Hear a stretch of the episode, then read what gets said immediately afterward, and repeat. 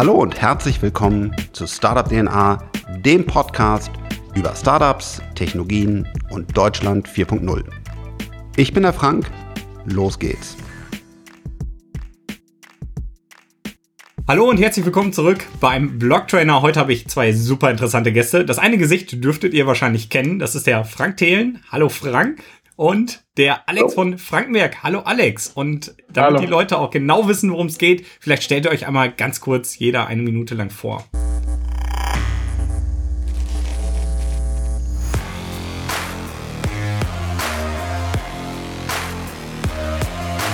Frank.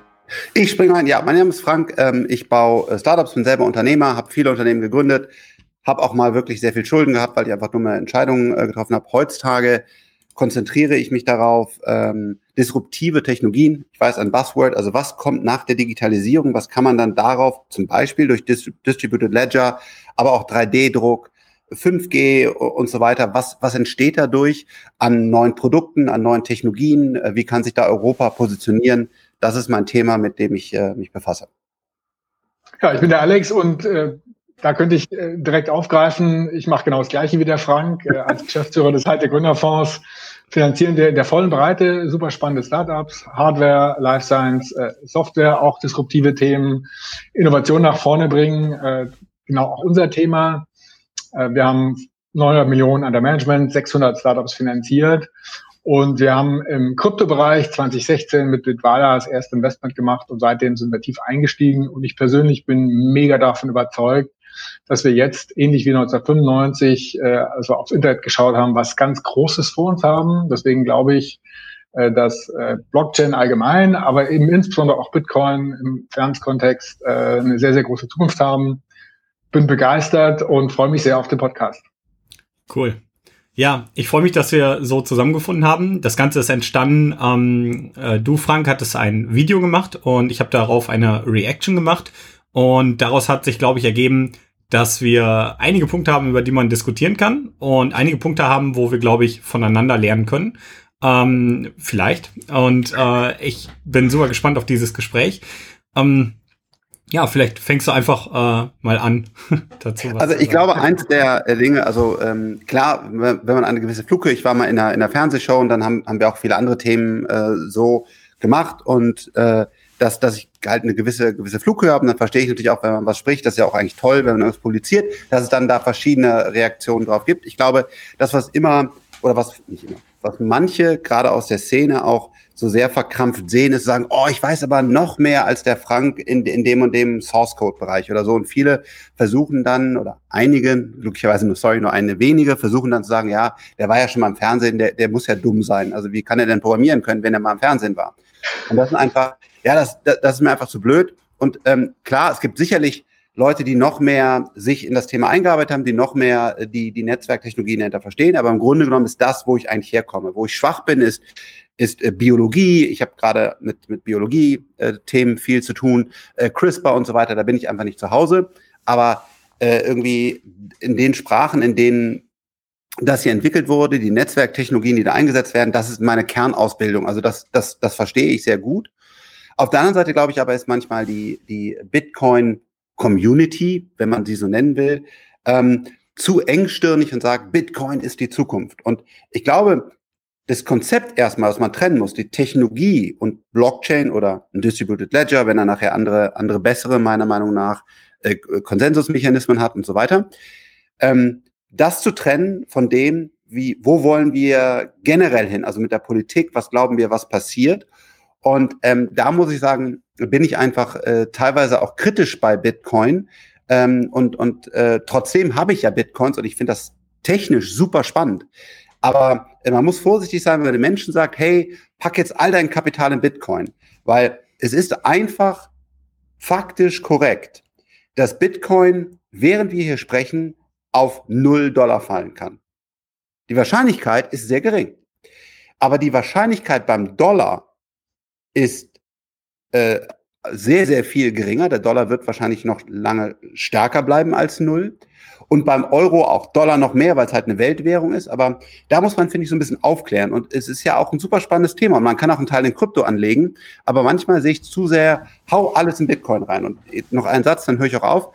Und bei meiner Person ist natürlich auch das Problem, dass mit mir Betrug gemacht wird. Also wenn du eine gewisse Bekanntheit hast, das betrifft Dieter Bohlen, das betrifft ganz viele andere, ähm, dass dann auf einmal gesagt wird, hier, Frank ist Millionär geworden mit Bitcoin, kauf mal, das ist halt einfach 100 Prozent Betrug. Deswegen bin ich da auch nochmal vorsichtiger. Aber mir geht es darum zu sagen, wo auf einer Gesamtebene her steht denn Bitcoin jetzt fairerweise und, und was sind die Vorteile und was sind die Nachteile?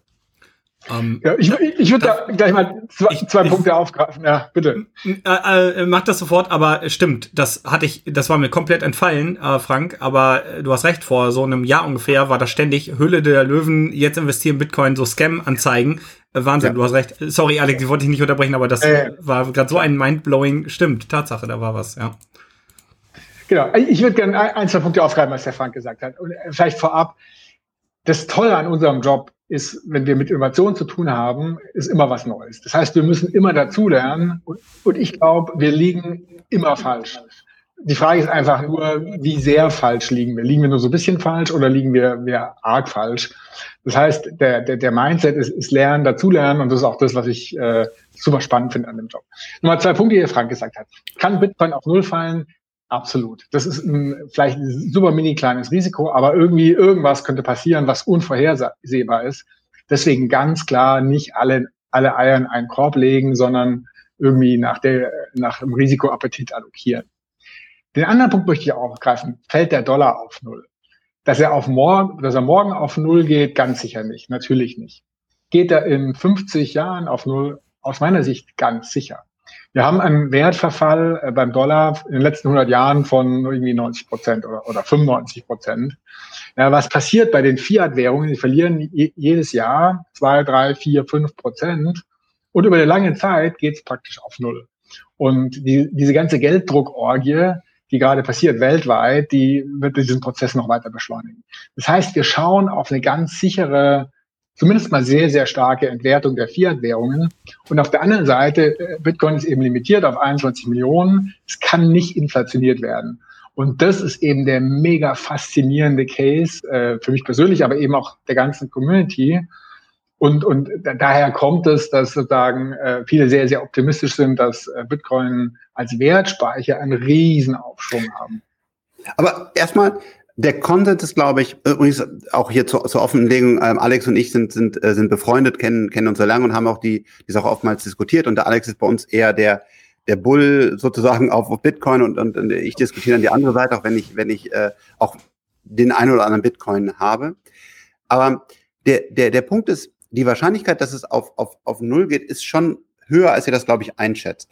Das eine ist zum Beispiel, es gab mal einen Integer Overflow, ähm, im, im Protokoll, der dann glücklicherweise vorher äh, ähm, gefunden wurde und dann, dann wurden auf den, auf den Hauptnodes halt auch das, das ein Patch nennt man das, also man, man, man, man modifiziert quasi die, die Software ähm, eingefügt und dadurch wurde das dann, wurde das Problem dann gelöst. Aber ähm, äh, ähm, und, und, und die Wahrscheinlichkeit ist jetzt nicht riesengroß, weil es halt schon so lange so stabil läuft, aber, aber das, das ist schon deutlich höher als bei einem, bei einem, bei einem Dollar. Wo wir, wo wir beieinander sind, ist Cash is Trash also bitte haltet möglichst, oder ich Beachtung, ich bin kein Anlageberater, aber ich persönlich halte fast kein Cash. Weil, weil das, was da mit dem Euro und dem Dollar passiert, das wird einfach immer, immer weiter entwertet. Aber jetzt ja die Frage, was ist dann die, ist dann die richtige Antwort? Und dass ihr glaubt, das sagt Bitcoin, ist der Weg, weil es gibt nur eine limitierte Zahl. Und dann gibt es zum Beispiel diese tolle Berechnung. Was ist, wenn jeder Millionär auf der Welt ein Bitcoin haben will? Geht nicht. Gar nicht mehr im Kopf, aber dann geht Bitcoin allein schon relativ hoch, glaube ich. Also dann, dann haben wir schon echt einen hohen Kurs, ne? Weil ich glaube, es, es, es gibt nicht genug Bitcoins für die, für die Millionäre. Genau, und, es gibt 42 Millionen Millionäre irgendwie so und 21 Millionen Bitcoins. So, scheiße, genau. So. Und das ist natürlich, das ist natürlich super spannend. Und ich finde das ja auch mega spannend. Das heißt, wenn das funktioniert und auf einmal, auf einmal sagen wirklich alle Millionäre, ich will einen Bitcoin haben, dann geht das Ding halt richtig hoch. Das Problem dabei ist, in dem Moment, wo es relevant wird, und da nimmt man oftmals die Marktkapitalisierung von Gold äh, dazu und sagt, wenn es so die Hälfte von Gold wird, das ist so die, sage ich mal, die, die, die Meinung, die man so hört, dann könnte das für den Staat relevant werden. Und dann wird er eingreifen, weil er die Kontrolle nicht verlieren will. Jetzt das mhm. Gegenargument, ja, aber der äh, Staat kann ja nicht eingreifen. Der Staat hat schon mal, der Amerika, Gold verboten. Und hat einfach so Gold verboten, indem er ähm, Community-Druck aufgebaut hat und gesagt hat, wer Gold hat, der macht Arbeitsplätze kaputt. Und das hat so gut funktioniert, dass die Leute alle ihr Gold abgegeben haben. Da das heißt, ein Staat wird nicht zuschauen, meiner Meinung nach.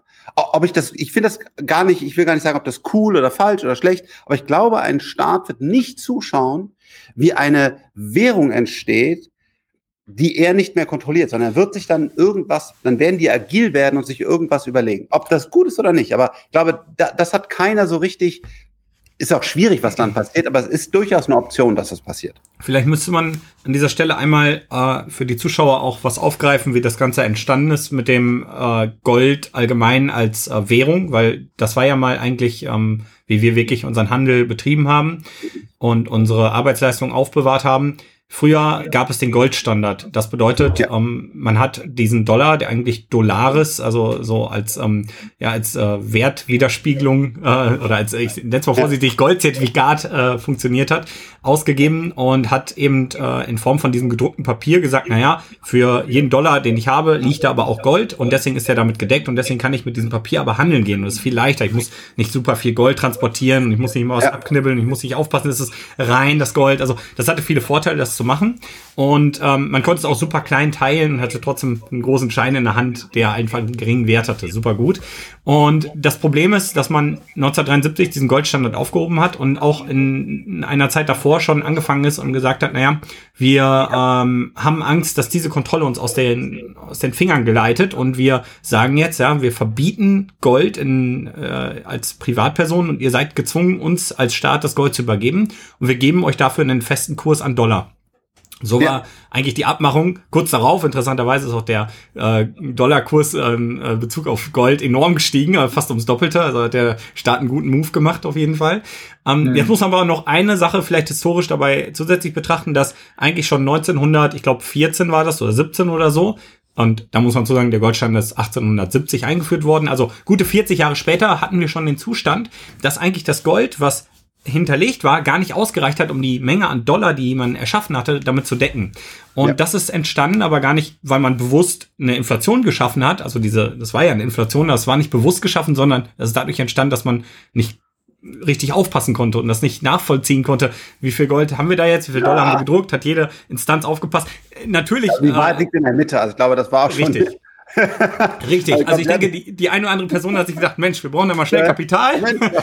Machen wir einfach mal ein bisschen mehr, ja? Und irgendwann ist dann aufgefallen, ja, hm, oh, ja, ja, irgendwie hat das nicht so ganz funktioniert. Und damit war eigentlich klar, der Goldstandard ist gescheitert. Aber die Realität ist, der ist gescheitert, weil einzelne Personen ihre Macht missbraucht haben und weil wir das nicht nachvollziehen konnten. Oh, oh, und jetzt pass mal auf. Jetzt sagen wir, wir ja alle, oh, super geil, das begrenzt, wir finden dieses Gelddrucken scheiße. Das Ergebnis Cash ist Trash. Okay. Jetzt könnte der Staat aber hingehen und sagen, ich gebe auch eine Digitalwährung raus. Und das USP dieser Digitalwährung ist, dass es begrenzt ist.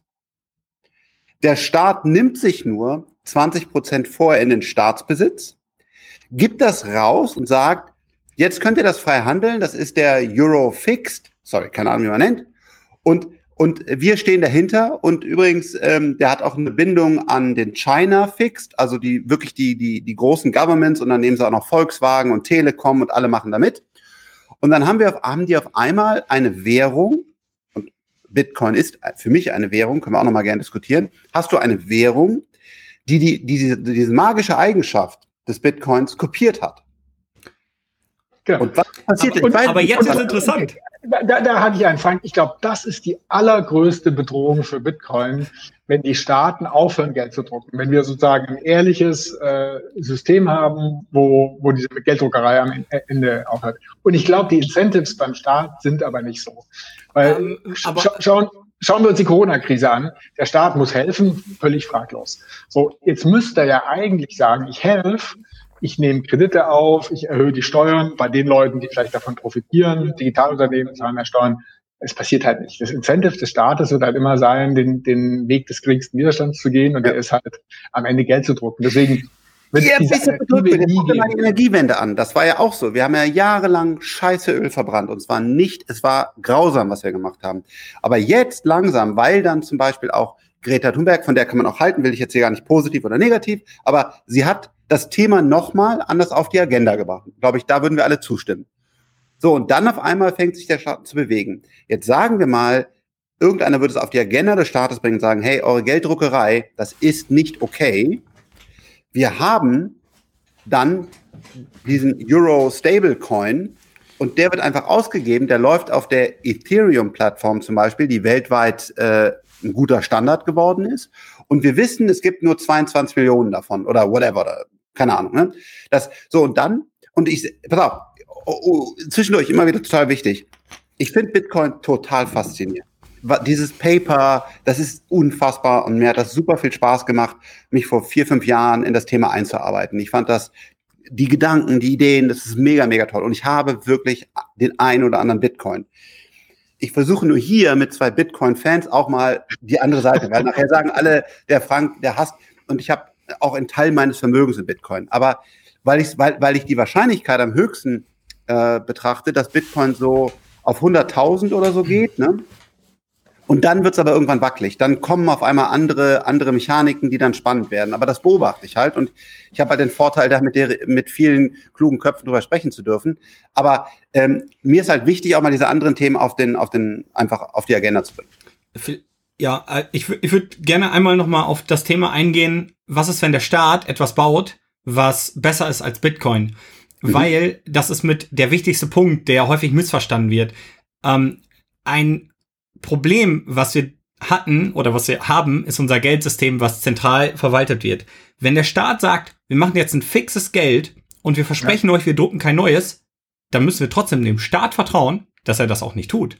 Und genau das ist nämlich das, was Bitcoin versucht zu lösen. Das heißt, würde der Staat es schaffen, ein Geld zu erschaffen, was er nicht inflationieren kann, da bin ich damit cool zu sagen, dann brauchen wir kein Bitcoin mehr. Bitcoin ist deswegen da, weil es ein Problem lösen soll. Wenn wir dieses Problem nicht mehr haben, dann ist es für mich cool, dann brauchen wir kein Bitcoin mehr. Das ist für mich absolut. Ich glaube nicht, dass die deutsche Regierung am progressivsten ist, aber nehmen wir mal irgendeine Regierung, die dann eine gewisse Relevanz hat, weil es kann auch nicht ein ganz kleiner Staat sein, dann ist es nicht relevant. Und würde jetzt, helft mir, vielleicht habe ich hier einen Denkfehler, durch auch digitale Verträge, was ja genau der Unterschied der Bitcoin-Plattform ist, wobei die Ethereum-Plattform ja mit Smart Contracts und so weiter noch einen Schritt weiter geht. Sagen würde, er würde auf Ethereum genau das abbilden. Und er würde sagen, großes Announcement nächsten Montag auf diesem verteilten Netzwerk, was auch sehr stark geworden ist und der, Co der Code, wenn 2.0 jetzt mal durch ist, stabil und so weiter, auf diesem Trusted Network gehen wir als deutscher Staat hin, definieren die Rules in den, in den Smart Contracts, dass eben keine weiteren Eurocoins oder nur 100 pro Jahr oder whatever gemacht werden können. Und ihr, liebe Community, könnt jetzt die Dinger kaufen und den Preis könnt ihr auch selbst definieren. Die Eigenschaft ist nur, wir als Staat werden nicht eingreifen und wir sagen übrigens, Achtung, Achtung, 20 Prozent werden wir als Steuer kassieren, also die haben wir schon, die 20 Prozent, die gehören uns, weil damit wollen wir Krankenhäuser finanzieren und keine Ahnung was. Frank, die Frage ist halt, wer kann die Rules ändern? Und äh, Bitcoin ist eben so dezentral angelegt, dass die Rules halt äh, nur sehr, sehr schwer oder auch gar nicht geändert werden können. Und äh, weißt du, der Staat äh, voll glaubwürdig, hält sich dran und die nächste Regierung hält sich auch nicht dran. Dann kommt noch die übernächste Regierung und die hält sich halt nicht mehr dran. Und dieses, dieses, dieses letzte Quäntchen Vertrauen, dass der Staat sich für immer dran hält, das ist halt offen, fraglich. Und die Systemarchitektur von Bitcoin ist halt so, dass es keiner alleine einfach so ändern kann. Das ist es.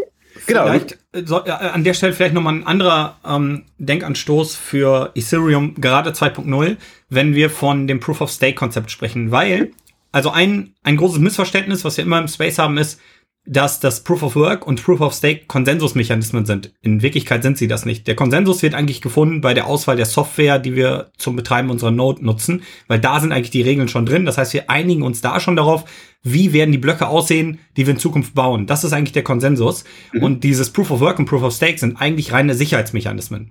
Es gibt maßgebliche Unterschiede zwischen Proof of Work und Proof of Stake. Und da schauen wir vielleicht mal in die Historie von Bitcoin, denn Satoshi hatte sich ursprünglich überlegt, wie schaffe ich es, dass einzelne Teilnehmer dieses Netzwerk nicht manipulieren können.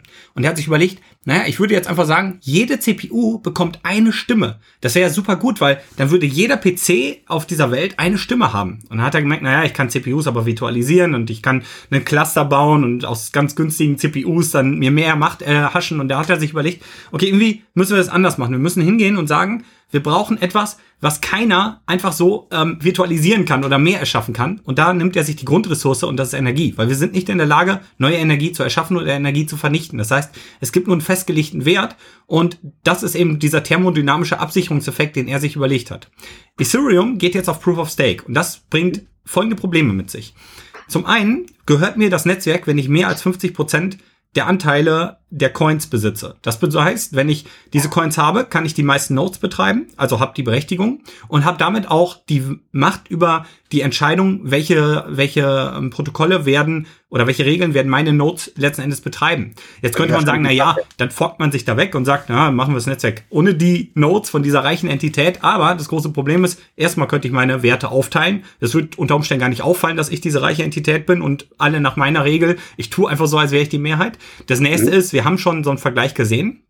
Binance, Polonix und Huobi, drei chinesische Börsen, haben mit den Coins der Anleger in dem Netzwerk Steemit, was ebenfalls auf Proof of Stake funktioniert, das Netzwerk übernommen, haben die Treasury, die eigentlich eine Geldeinlage ist für die Community, womit die Community entscheiden kann, was damit passiert, haben diese dem Justin Sun, dem Betreiber vom Tron-Netzwerk, überschrieben und haben noch obendrauf den Sicherheitsmechanismus, dass die Coins gelockt werden für zwei Monate, wenn man abgestimmt hat, entfernt als Regel aus dem Protokoll, damit sie nämlich den Usern auch die Coins wieder auszahlen können, wenn sie die von der Börse abheben möchten.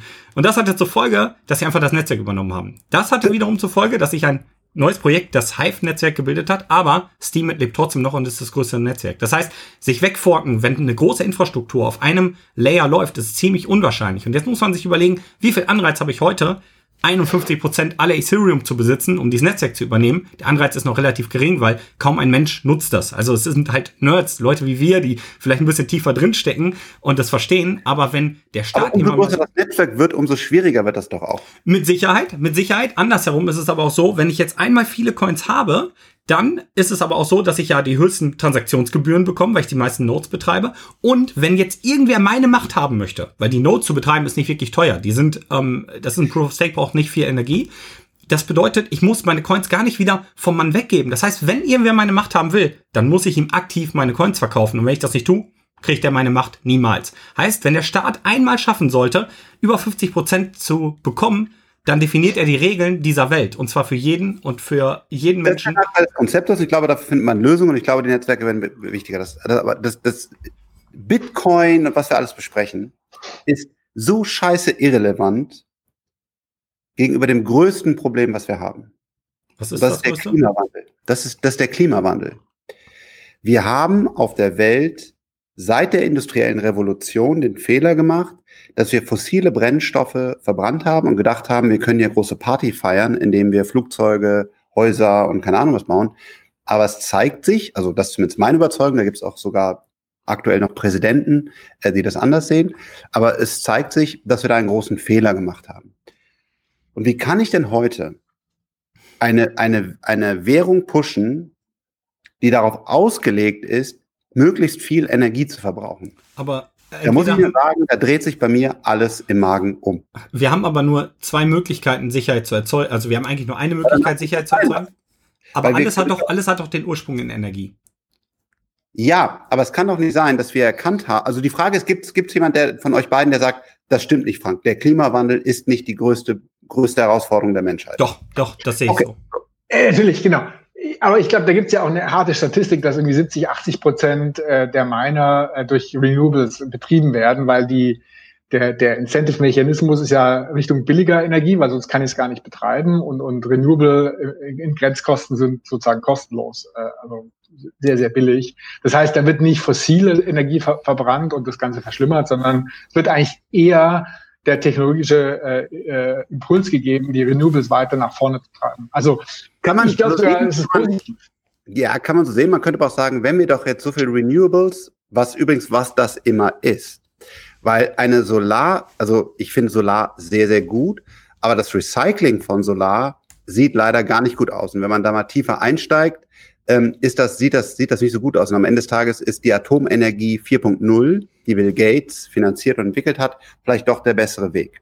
Aber das würde wieder, wir haben auch ein Large, äh, Large Scale Storage in unserem Portfolio. Also ich kenne den Energiemarkt ähm, relativ gut.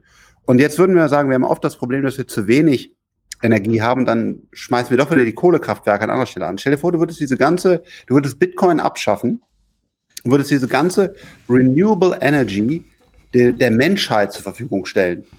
Ähm, vielleicht müsste an der Stelle was nochmal von einem anderen Sichtpunkt aus versuchen zu betrachten. Denn wir haben ja gerade herausgefunden, ähm, bei Ethereum, wenn ich jetzt einmal irgendwann die Mehrheit der Coins hätte, dann hätte ich die Macht. Das heißt, es fehlt ein großer Sicherheitsaspekt. Mal nur als Beispiel, bei Bitcoin könnte ich jetzt 51 Prozent der Macht haben und könnte richtig sagen, wow, jetzt äh, bin ich's aber hier. Und jetzt kommt irgendwer auf dem, äh, auf dem anderen Fleckchen der Erde, ja, einmal rundherum und sagt, ja, ich baue jetzt auch Mining-Hardware, ja, ich äh, löte jetzt die Chips zusammen, das kann ja irgendein Unternehmen sein. Mhm. Und dann nimmt der aktiv, indem er auch seine Rechenleistung dem Netzwerk hinzufügt, aktiv von der anderen Person, die vorher noch die 51% Rechenleistung hatte, die macht ab. Und das ohne, im Vergleich jetzt zu Ethereum, dass der aktiv seine Rechenleistung verkaufen müsste. Also, dass er sagen würde, ja, ich gebe das jetzt ab, damit du auch äh, Macht in diesem Netzwerk hast. Und der große Vorteil ist, in dem Moment, wo er profitabel sein möchte, und jetzt kommen wir nämlich gleich, das ist ein ganz, ganz wichtiger Punkt jetzt gleich, das ist essentiell, um profitabel zu bleiben, muss er A, neue Hardware bauen und den Strom dafür bezahlen. Das heißt, er muss sein verdientes Geld wieder in Umlauf geben und damit aktiv die Wirtschaft unterstützen, die auch wieder Chance hätte, Macht in diesem Netzwerk aufzubauen. Das heißt, er könnte nicht sagen, ich habe jetzt einmal den Bunker an Macht aufgebaut und gebe nichts mehr ab, ich habe keine Kosten, meine Macht zu erhalten, ich bestimme einfach nur noch die Regeln. Und jetzt kommt aber der interessanteste Punkt. Ist der Anreiz zu sagen, wir bauen ein Proof of Stake, weil ich habe mir sehr viele Gedanken gemacht und ich bin mir sicher, je länger man das weiterspinnt, es wird keine Lösung geben, ein Proof of Stake wirklich sicher langfristig aufbauen zu können, weil diese Problematik einfach immer bleibt. Hat einer die Mehrheit, dann ist er der Chef und das kann man ihm nicht mehr abnehmen.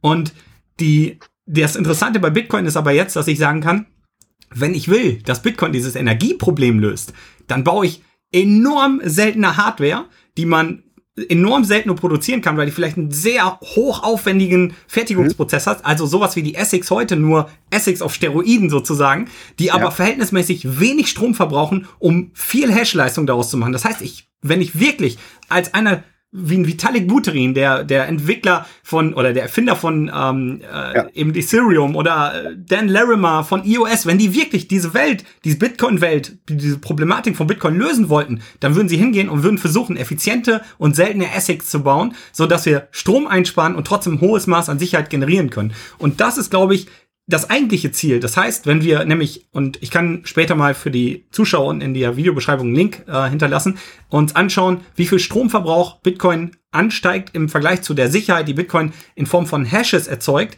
dann sieht genau. man, dass das exponentiell die Sicherheit im Vergleich zum Stromverbrauch ansteigt und eher sogar der Stromverbrauch anfängt zu stagnieren, weil sich das einfach auch irgendwann nicht mehr lohnt. Das heißt, wir verbrauchen nicht unnötig viel Strom, wir verbrauchen immer so viel Strom, um Bitcoin sicher zu halten. Und die Sache ist, wenn Ethereum nicht sicher ist, weil ein Staat kann 50% der Coins kaufen, dann haben wir die Sicherheit nicht achieved. Dann ist eigentlich 100% von der Energie, die, die Ethereum brauchte, verschwendet, weil wir haben diesen einen Use Case, den DLTs machen sollten, Sicherheit zu erzeugen, nicht erreicht. Das heißt, immer werden wir Energie brauchen, um Sicherheit zu erzeugen. Und entweder nutzen wir, bauen wir uns eine virtuelle Sperre ein in Form von Proof of Stake, dass wir sagen, wir können nur maximal so viel Energie verbrauchen und mehr Sicherheit können wir nicht hinzufügen dem Netzwerk und daran wird es dann auch scheitern.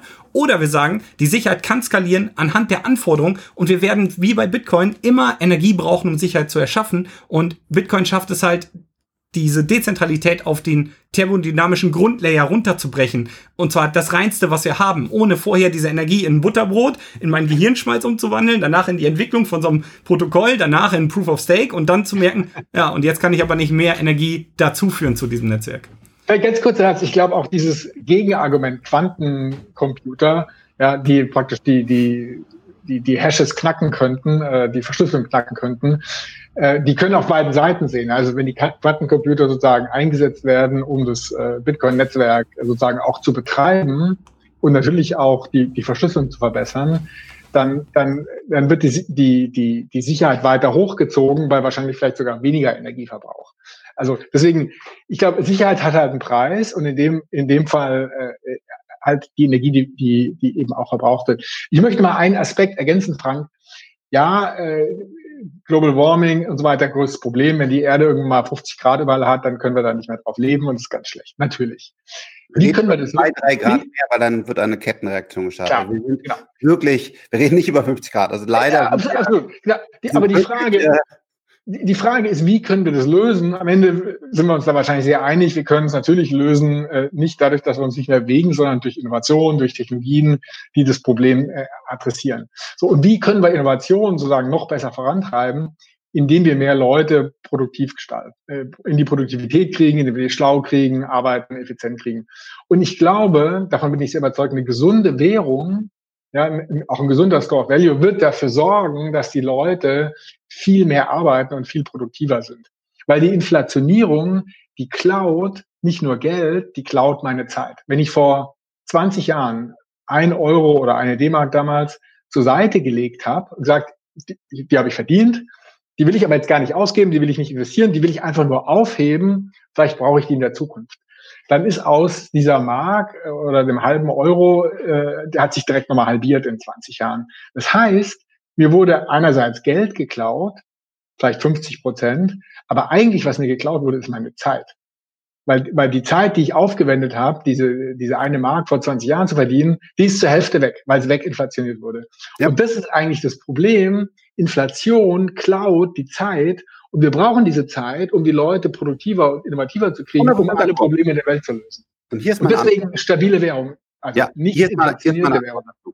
Das heißt, du hast gearbeitet, nach 50 Jahren willst Geld haben, ist die Hälfte wert. D'accord. Die Antwort ist, leih dein Geld in dieser Zeit jemand, der damit richtig großartige Sachen macht, wie zum Beispiel unsere Welt zu retten, und bekomme danach sogar noch deutlich mehr als bei einem Bitcoin wieder zurück. Das ist die Tesla-Aktie. Das heißt, du hast deine Zeit, behältst du. Elon nutzt das Geld, um ähm, New Energy, Space und keine Ahnung was voranzubringen. Und nach 50 Jahren hast, hast du ihm Dollar gegeben und kriegst 30 Dollar zurück und alles ist gut. Also, und wenn das dein Anliegen ist, was ich ja total verstehe, dann brauchen wir kein Bitcoin. Und damit könnten wir dann die, ja. Energie, die Energie, die Bitcoin heute braucht, einfach sein lassen und könnten halt sagen, mein Geld lege ich in Aktien an. Darf, darf ich da auch das, das, das, Problem ist, ganz kurz, das Problem ist, das können nur wenige Leute. Nur wenige Leute. Ja, Bitcoin ist auch riskant. Also ich meine. nee, nur wenige Leute sind in der Lage, ihr Geld gut zu investieren. In ja. Deutschland, 10 Prozent der Haushalte haben Aktien, zwei Billionen oder drei Billionen liegen auf Sparkonten. Und diese drei Billionen, da wird die Zeit kontinuierlich geklaut. Wie viel effizienter wäre Elon Musk, wenn das Geld, was ich ihm leihe, damit er damit was Großes bauen könnte, nicht ständig im Wert entwertet würde? Und wie viel Energie würden wir weltweit einsparen, wenn wir unsere geleistete Arbeit nicht durch Inflation vernichten würden, sondern diese geleistete Arbeit gespeichert hätten und dafür nicht neue Energie aufwenden müssten? Ich glaube, dass spieltheoretisch Bitcoin langfristig diesen Planeten enorm viel Energieverschwendung einsparen kann. Elon hat niemals viel Geld. Also er wandelt das ja direkt in Fabriken, in Mitarbeitern, alles um. Das ist ja mehr, also jetzt mit, mit eurer. Aber die Kosten dafür steigen doch ständig. Das Lightning, das, ihr, ihr, ihr überlegt ja an so einem Lightning-Netzwerk. Netzwerk. Und das, das heißt, dass du ab und zu in deinen Keller gehst, aber relativ selten. Dann holst du einen Bitcoin hoch und dann lässt du den da quasi und schießt den mit einem hocheffizienten Lightning-Network durch die Gegend und damit zahlst du dann deinen, deinen kleinen Kram, aber dass du halt selten in diesen sehr aufwendigen Prozess des Bitcoin raus, rein oder raus gehst. So, tolle Idee, verstehe ich. Aber das gleiche macht Elon. Also Elon hat ja nicht Dollar ohne Ende auf dem Konto, sondern der hat ja immer 98 Prozent äh, in, in Produktionsstätten oder in, in sonst was. Also er hat das, er hat das Problem der Inflation. Gut, nee, aber wenn er jetzt seine Aktien nicht zurückkauft, dann wird er auch von den Aktien, die wir heute handeln, eh nichts mehr haben, äh, sondern nur von den verkauften Produkten. Das heißt, ähm, er spielt das ganz normale äh, Spiel der Ökonomie. Aber ja, aber deswegen kostet ja auch der. Damals hat man das gesehen beim Porsche 9, 911. Ja, das war damals so ein so ein Ding. Und dann kannst du einfach gucken, die Inflation kannst du natürlich an, einem, an diesem Warenkorb festlegen, den, den die Regierung macht. Das ist aber oftmals Bullshit. Du kannst es eher, jetzt sehr blöd, an einem 911er festmachen. Und du kannst gucken, wie dieser Porsche einfach jedes Jahr, weil dieses Auto gibt es schon sehr lange, äh, am Anfang hat es irgendwie 20.000 D-Mark gekostet und heute kostet es irgendwie 140.000 Euro. Und das ist ja ein Prozess, den derjenige, der Güter herstellt, einfach mitmacht. Das heißt, für ihn ist die Inflation kein Problem, weil er verkauft halt Autos oder Flugzeuge oder Hyperloops und die gehen einfach mit. Und das, jetzt kannst du sagen, ja, aber dann wird, dann kostet ja auf einmal ein Hyperloop-Fahrt äh, 1000 Euro oder Dollar oder whatever. Ja, ist es halt so. Kann man auch noch überlegen, was man da, was man da macht. Aber das ist diese, diese, und das ist ja das, warum, warum, warum Bitcoin ist nicht die einzige Antwort. Und es ist toll, Bitcoin. Und ich habe Bitcoins. Das ist alles super. Aber es gibt auch ganz viel echt smarte Ideen da draußen, die, die manchmal in den Diskussionen dann nicht, nicht, nicht, äh, mit, nicht aufgenommen werden. Ich finde ja, Elektroautos ist smart. Ja. Ich, ich stimme dem total zu, weil ich glaube, am Ende, Bitcoin ist ja nicht das Einzige, was alles ersetzen wird, das ganze Geld ersetzen wird und alle Aktien ersetzen wird. Ich glaube, es hat halt seine Nische und nebenher wird es noch Fiat-Währung geben, nebenher wird es noch Aktien geben und, und, äh, und die, möglicherweise wird diese Nische halt sehr, sehr viel größer werden, weil halt erkannt wird, wir haben 42 Trillionen Geldmenge auf der Welt aktuell. Und äh, jedes Jahr gehen zwei Prozent verloren. Das ist richtig viel. Das sind 80 Milliarden, die einfach zack verschwinden.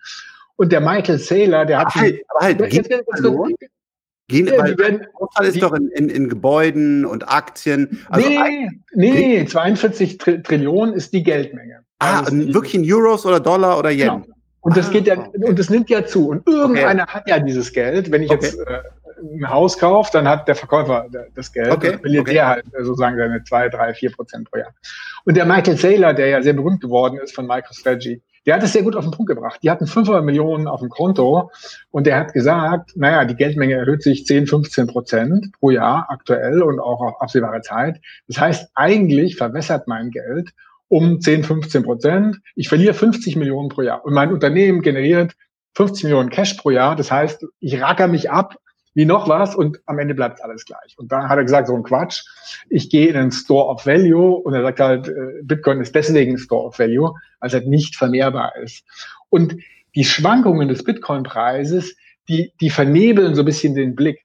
Der Store of Value ist unabhängig vom Preis. Der, der, weil weil der, der Store of Value ist sozusagen systemimmanent da. Und die täglichen Schwankungen, die liegen da drüber, die, die machen uns vielleicht nervös oder wir freuen uns. Aber am Ende die Store-Value-Funktion, die hängt nur an der Anzahl und nicht am Preis. Die Schwankung ist Nein, ja auch so die hängt an Nachfrage. Und was man bereit ist dafür zu zahlen, Alex, sorry, das ist doch BWL. Ich meine, das ist nun mal so. Und in dem Tag, also es ist ja wirklich Blödsinn, Entschuldigung, aber in dem Moment, in dem Moment wo, wo, wo, wo die Nachfrage nicht mehr da ist, dann fällt halt der Preis. Die Nachfrage mag ja auch hochgehen. Und natürlich ist er jetzt berühmt geworden. Und ich habe, nachdem du mir das geschickt hast, habe ich mir auch dieses Video angeguckt und habe auch schon ganz viel von ihm gehört. Und ich finde, dass er ist ein sympathischer, super Typ. So. Aber es ist nicht smart, was er macht. Weil er nimmt zu viel in Bitcoin. Das ist einfach nicht smart. Was gut ist, ist, was ja viele sehen und sagen, pass auf, ich habe von dem Geld nichts. Er sollte, das, das muss ich jetzt auch nochmal ausrechnen. Also zum Beispiel, Julian Hosp, da gibt's auch wieder, manche lieben den, manche finden blöd, aber der ist eigentlich ein cleverer analytischer Kerl. Der sagt zum Beispiel, aktuell ist sechs Prozent, der hat da komplexe Formeln entwickelt, ob die gut sind oder nicht, sollte man sechs Prozent in Bitcoin halten. So, jetzt kann man auch sagen 20 Prozent oder 30. Aber alles, ich fände es auch blöd, zum Beispiel in unsere Unternehmen für Unternehmen haben, sage ich auch, halt nicht alles in Euro, sondern früher hat man dann zwischen irgendwie Dollar und Dings verteilt. Also ich glaube, dieses alles in einen Korb reinzulegen, ist bescheuert. Und stell dir vor, der Bitcoin wäre gecrashed, von mir ist sogar auch nur kurzfristig zum Dollar oder Euro. Er hätte das Geld auf einmal brauchen können, weil er eine super Opportunity hat, wo er hätte eine Produktionsstätte bauen können oder ein Softwareunternehmen bauen. Dann hätte er diesen Schachzug nicht ziehen können. Das Wichtige als Unternehmer ist, Optionen aufrechtzuerhalten. Und das hat er meiner Meinung nach hier durch diesen Bold Move übertrieben. Da finde ich Jack Dorsey deutlich besser total pro Bitcoin. Ich bin auch übrigens ein, ist meine zweitgrößte Aktienoption. Ähm, Square, wegen der Cash-App. Und das finde ich gut. Also da so, so, so ein Teil reinzulegen, ja, äh, in Bitcoin, das ist smart, das ist richtig smart und richtig gut. Aber alles da reinzulegen, das, na, das ist einfach nicht proper Business. Find, also finde ich nicht gut. Ja, wenn wir mal uns überlegen, er hätte zum Beispiel auch Gold kaufen können. Das Problem ist, wie viel ja. Goldmenge gibt es denn auf diesem Planeten? Kann das irgendwer beantworten? Gold ist doch auch scheiße. Das, hat, das, das Gespräch haben Alex und ich vor zehn Jahren geführt. Da hat Alex mir immer gesagt, ja. Alex, Frank, du jetzt Gold kaufen. Okay. So, also, also, bin ich hingegangen, ich, ich sehe halt gerade folgendes Problem. Ich sehe halt gerade folgendes Problem. Egal welches Asset auf diesem Planeten wir uns anschauen, wir können nicht sagen, wie viel gibt es davon und deswegen können wir den eigentlichen Wert überhaupt nicht ermitteln, weil wir eigentlich gar nicht genau wissen, wie viel gibt es da. Ich will kein Gold. Ich will kein Gold. Aber, aber von Bitcoin, Bitcoin ist das einzige Asset weltweit, von dem wir sicher sein können, wie viel es davon gibt. Und, wie und das ist eine tolle Eigenschaft. Und das, das ist eine tolle, tolle, tolle, tolle Eigenschaft. Aber ja. ihr müsst das Gesamtkonzept sehen. Warum? Also Alex damals äh, hier mit Frank, du musst Gold, du musst Gold. Okay, jetzt habe ich mir Gold gekauft. So. Und gefallen. Genau, gefallen, dann ist wieder gestiegen. Und irgendwann habe ich mir, habe ich mir selber meine Meinung gebildet und gesagt, ich will kein Gold. Ich will kein Gold. Weil, weil Gold ist tot. Und, und ich glaube nicht an diesen, an, an, an diese Idee und, und, und, und das ist Blödsinn. Deswegen habe ich alles Gold verkauft vor vielen Jahren und will nie wieder Gold haben. Weil ich glaube nicht daran, sondern ich glaube an, an, an Amazon, an Apple, an Tesla, an Square, an, an Entwicklungen, wie man Geld nutzt. So, und jetzt gibt es das digitale Gold. Das finde ich ein bisschen cooler, muss ich natürlich auch ehrlicherweise sagen, weil es halt meine Welt und Bitcoin habe ich. Aber diese Idee eines toten Geldspeichers, der dann auch noch Energie verbraucht, das wiederum widerspricht mir total. Sondern ich glaube, den Wert, den wir haben, sollte leben. Von mir ist in schönen Häusern. Von mir ist sogar Kunst finde ich fast noch einen besseren Wertspeicher. Also ich bin, ich habe gar keine, ich habe gar keine Ahnung von Kunst, aber da finde ich wahrscheinlich so einen Van Gogh oder wie immer die alle heißen, da bin ich wirklich schrecklich ungebildet, noch spannender als Wertspeicher oder oder so eine so eine so eine Patek Philippe Uhr oder whatever.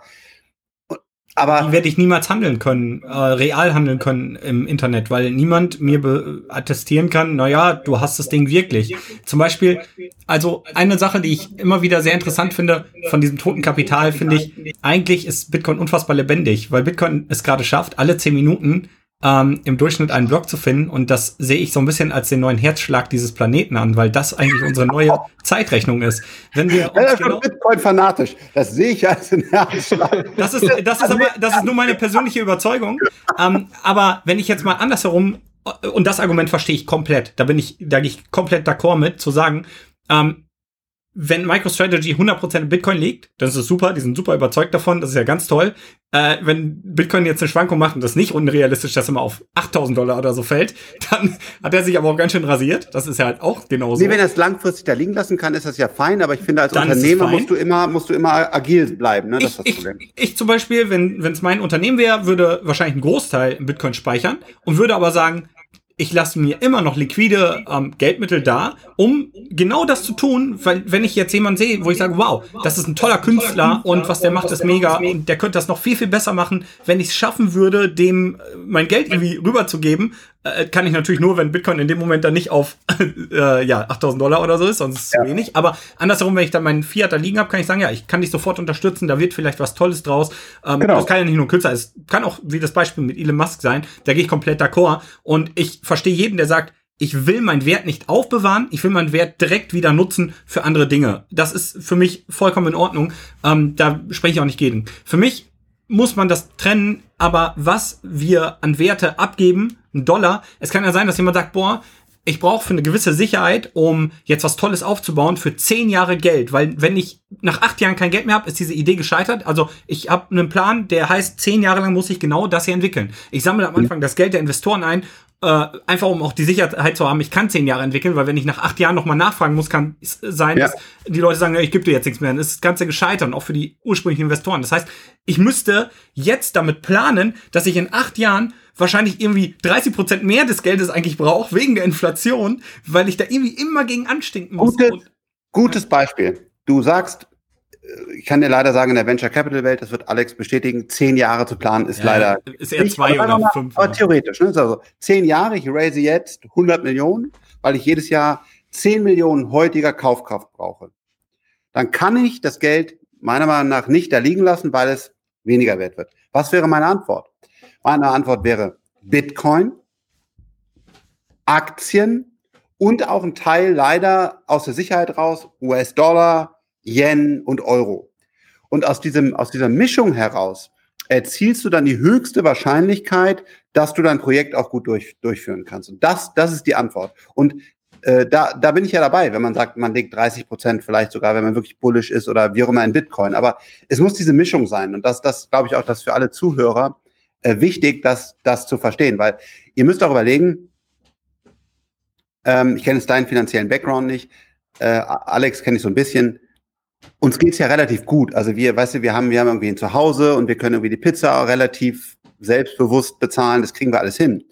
Aber es gibt auch Leute, die wollen das schnelle Geld verdienen. Und, und wenn du da, wenn du in diese Bitcoin-Rausch stellst und sagst, ey, kauf noch einen, noch einen. Und das gleiche wie bei Aktien. Was Robin Hood da macht, ist, ist Drogenhandel. Das ist nicht, das ist nicht mehr okay. Ne? Und dann diese wilden Optionen. Ich sage zum Beispiel auch, kauf keine Optionen auf irgendwelche Aktien. Kauf, kauf nur Aktien straight und diese ganze Termin, boah, Reverse-Bonus-Shit und so, lass das sein. Und das ist auch das Gleiche, was ich bei Bitcoin sage. Ja, ich verstehe die ganze Theorie und das kann wirklich auf 100.000 Dollar gehen. Total d'accord. Aber es kann auch 0 Dollar gehen. Unwahrscheinlich, aber kann auch passieren. So, und jetzt mach dein Ding. Ist es 5% deines Vermögens? Ist es 10? Ist es 30? Und wenn dann einer gefeiert wird, der 100% seines, seines liquiden Vermögens da reinlegt, als Unternehmer, so habe ich zumindest seine Story verstanden, vielleicht hat er auch noch woanders 200 Millionen äh, da liegen, dann ist es einfach meiner Meinung nach nicht wirklich clever als Unternehmer. Bevor ja MicroStrategy die 38.000 Bitcoin gekauft hat, was übrigens noch nicht 100% des Kapitals ist. Er hat aber eine Anfrage bei der SEC gestellt, 100% des Kapitals reinlegen zu können. Er hat aber vorher privat 14.000 Bitcoin gekauft, was auch über 200 Millionen sind. ja, der ja. wird schon auch klarkommen. Also, Frank, Frank, ich gebe dir, ich gebe dir total recht. Aber, Am Ende ja. Äh, Portfolio ganz wichtig der echte Unternehmer, der hat ja kein Portfolio. Also wir hatten mal auch aus unserem Netzwerk mit einem Unternehmer gesprochen, der hat gesagt, ja, Diversifikation, so ein Quatsch. Ich habe ein Unternehmen, eine Frau und ich habe nicht fünf Unternehmen, ich habe auch nicht fünf Frauen, sondern ich setze immer alles auf eine Karte. Ja. ja. Aber ich gebe dir recht und äh, das ist das übrigens ist was, was ich auch bei deinem Video sehr, sehr gut fand.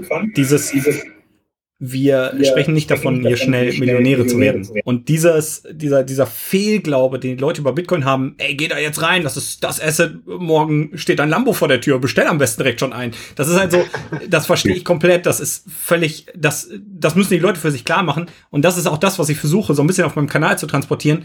Ähm, was wir versuchen hier zu erschaffen, ist ein besseres Geld für die Zukunft. Und mhm. was wir nicht versuchen zu schaffen ist, investiere jetzt all deine Ersparnisse, dann bist du morgen reich. Ich zum Beispiel, ich würde, ich bin auch kein Anlageberater, deswegen, aber ich für mich habe irgendwann entschlossen, ich mache einen Sparplan. Ich investiere jeden Monat, was ich, ein paar Prozent ähm, meines Gehaltes in Bitcoin, einfach als Anlage ähm, oder als Erspartes, sagen wir es so. Mhm. Und ich habe auch nicht nur äh, Bitcoin, also zu großen Teilen, das kann ich so vielleicht auch sagen, aber ich habe ähm, schon immer auch auf Aktien geschaut und auf andere Sachen und ich bin auch ein großer Freund davon, mein Kapital zu benutzen, um vielleicht irgendwas aufzubauen oder wen äh, dabei zu, zu helfen. Was auch immer. Neues ja. Notebook, um dann wieder schneller zu arbeiten, whatever. Ja, äh, äh, oder, oder generell unser Unternehmen zu gründen ja. im, im, Januar, das, das, kostet richtig viel Geld, sowas zu machen. Äh, andere gehen halt hin und sagen, ja, ich brauche jedes Jahr ein neues iPhone. Ähm, ich brauche das nicht unbedingt und äh, sage aber, ja, wenn ich aber jetzt ein Unternehmen gründe mit meinem Geld, dann kann ich mir mal ausrechnen in fünf Jahren, wenn ich es gut mache, ähm, was habe ich davon? Und klar, das ist, das, ich sehe das komplett genauso. Also die beste Investition überhaupt, über die wir heute noch gar nicht gesprochen haben, ist in dich selber. Also sei es gute Ernährung, sei es Sport, sei es Fortbildung, wenn es eine gute ist. Also weil das, das ist, hat die allerhöchste Rendite dagegen. Kannst du auch deinen Bitcoin gegen die Wand klatschen, genauso wie eine Tesla-Aktie. das ist einfach, wenn du in dich selber investierst, ne, das ist das Beste, Beste überhaupt. Ja. ja, und Freunde, Partnerschaften. Aber jetzt eben kam, eine, kam eine ganz spannende äh, Notification hoch. Äh, Libra gebäckter Dollar kommt im Januar 21. Ist gerade aufgepoppt in meinem Wahnsinn. Bildschirm. Aber jetzt die Frage, ihr als Bitcoin-Profis, wie, wie seht ihr das denn jetzt? Also seid ihr da ziemlich sicher, wenn ich euch, also ich kann euch sagen, und das habe ich wirklich auch schon viele, viele Jahre vorher gesagt, das kann der Alex auch bestätigen, Tesla wird, wird die nächste Trillion-Dollar-Company. Das war für mich einfach, das war ja. mir klar. So, das habe ich auch seit vielen Jahren gesagt. So, wo stehen wir denn in zwei, drei Jahren beim Bitcoin? Seid ihr da relativ confident, dass wir dann 100.000 Dollar sehen? Also ist das so das, woran ihr wirklich sagt, in drei, vier Jahren, Frank, das ist 100.000 Dollar, das, das geht nie anders?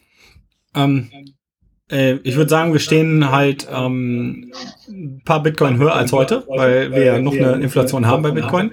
Ja gut.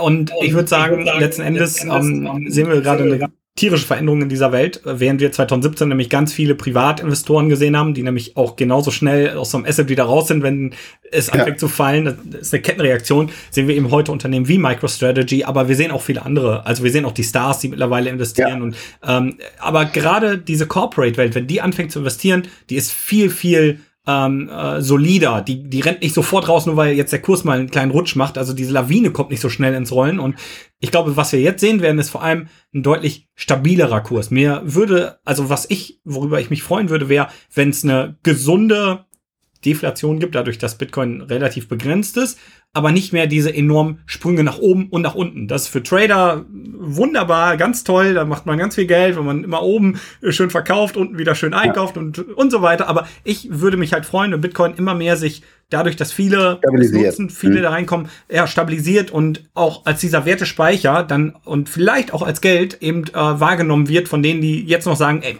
das ist so volatil, wie willst du das denn machen? Und da muss, wie du das vorhin auch sagtest, das Vertrauen kommen. Und ich glaube aber auch, wenn, äh, wenn PayPal sagt, jetzt kann man den Bitcoin kaufen, wenn MicroStrategy sagt, wir haben Bitcoin gekauft und der Aktienkurs, den wir haben, geht so nach oben. Und wenn Apple vielleicht noch irgendwann sagen würde, oder vielleicht Elon Musk mit Tesla, das ist das bessere Geld, dann schafft das Vertrauen bei allen Leuten, die sich diese Menschen angucken und diese Unternehmen. Und dieser, dieses Vertrauen sehe ich gerade am Aufbauen und ich glaube, wir werden da noch einige Überraschungen in den nächsten zwei Jahren sehen. Deswegen, ich kann keine Aussage über die Kurshöhe machen, aber ich glaube, das Vertrauen wird steigen. Ist Strategy dann mehr gestiegen, als sie mit Bitcoin Geld verdient haben? Also das heißt, ist die nochmal generell mehr gestiegen oder haben die quasi nur das an Market-Kapitalisierung draufgelegt, was die durch Bitcoin gewonnen haben? Wo, wobei jetzt? Entschuldigung, das hatte ich Bei Microsoft. Market Cap, ich glaube, es ist mehr gestiegen als äh, okay. der Market Cap hat sich, glaube ich, verdoppelt, eine Milliarde dazu gekriegt und mit Bitcoin gewonnen haben sie, glaube ich, jetzt okay nicht ganz 300, 400 Millionen. Das ist mehr gestiegen. Alex, wo ist der Bitcoin in drei, vier Jahren?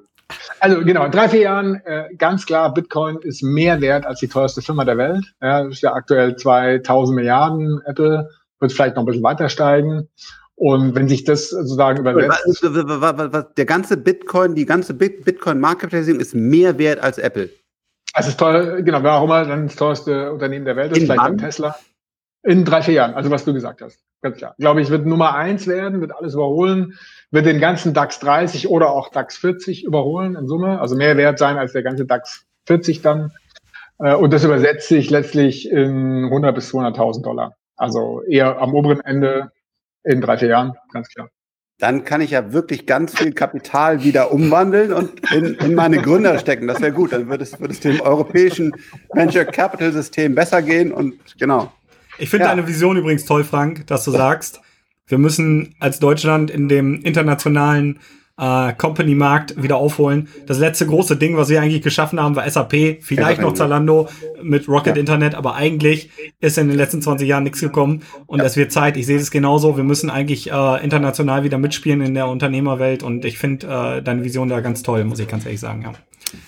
Vielen Dank und ich finde super, dass du bei Bitcoin, äh, das hat jetzt das Gespräch gezeigt, äh, da wirklich auch sehr ruhig bist, findest toll, dass du sagst, ey, nicht der Kurs muss durch die Decke und keine Ahnung, sondern sagst, ich will hier was Solides, langsam, du bist da von der, von der Sache überzeugt. Natürlich bist du auch manchmal ein bisschen extrem, wie mein Herz schlägt, wie der Bitcoin und so. Ne? Und, aber das gehört ja dazu, ja. Wenn, wenn ich über Tesla anfangen würde zu sprechen, dann kann mich keiner mehr aufhalten, ne? weil der drehe ich durch. Wenn ich diese neue Batterien sehe, das ist unbelievable, ja. Und da, da, da bin ich auch, da bin ich auch nicht mehr zu stoppen. Und das, das gehört ja auch dazu. Da muss man auch selber dann auch so ein bisschen das, versuche ich für mich selber reflektieren, okay, ich bin dann auch so ein bisschen Fan Bitcoin Boy oder Fan Tesla Boy oder so, aber das gehört ja auch dazu. Das ist, äh, aber äh, bei dir ist das sehr sympathisch.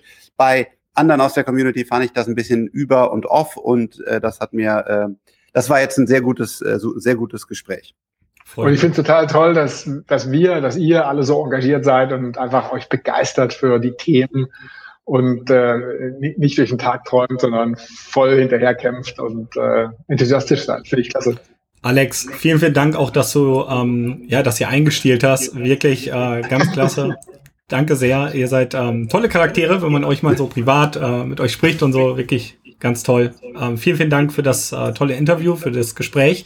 Und ähm, euch da draußen, ich hoffe, euch hat's gefallen. Lasst mal einen Kommentar da, was ihr so zu der ganzen Thematik denkt. Vielleicht mal eure Prognose, Bitcoin in ein, zwei oder drei, vier Jahren. Vielleicht auch mal interessant, wie die Community das wahrnimmt und was sie denkt. Und, sorry, und die Wahrscheinlichkeit, einfach nur ein Prozent, dass Bitcoin auf Null fällt. Tut's euch selber an. Überdenkt die ganzen Probleme, was auch wichtig, ich habe auch immer, denke auch mal, was kann bei Tesla schieflaufen? Also muss auch die andere Seite sich wirklich immer betrachten, also auch gerne mal, wie hoch seht ihr die, die Wahrscheinlichkeit? Ja. Gut. Null. Null Prozent. Ciao. Ciao. Tschüss zusammen.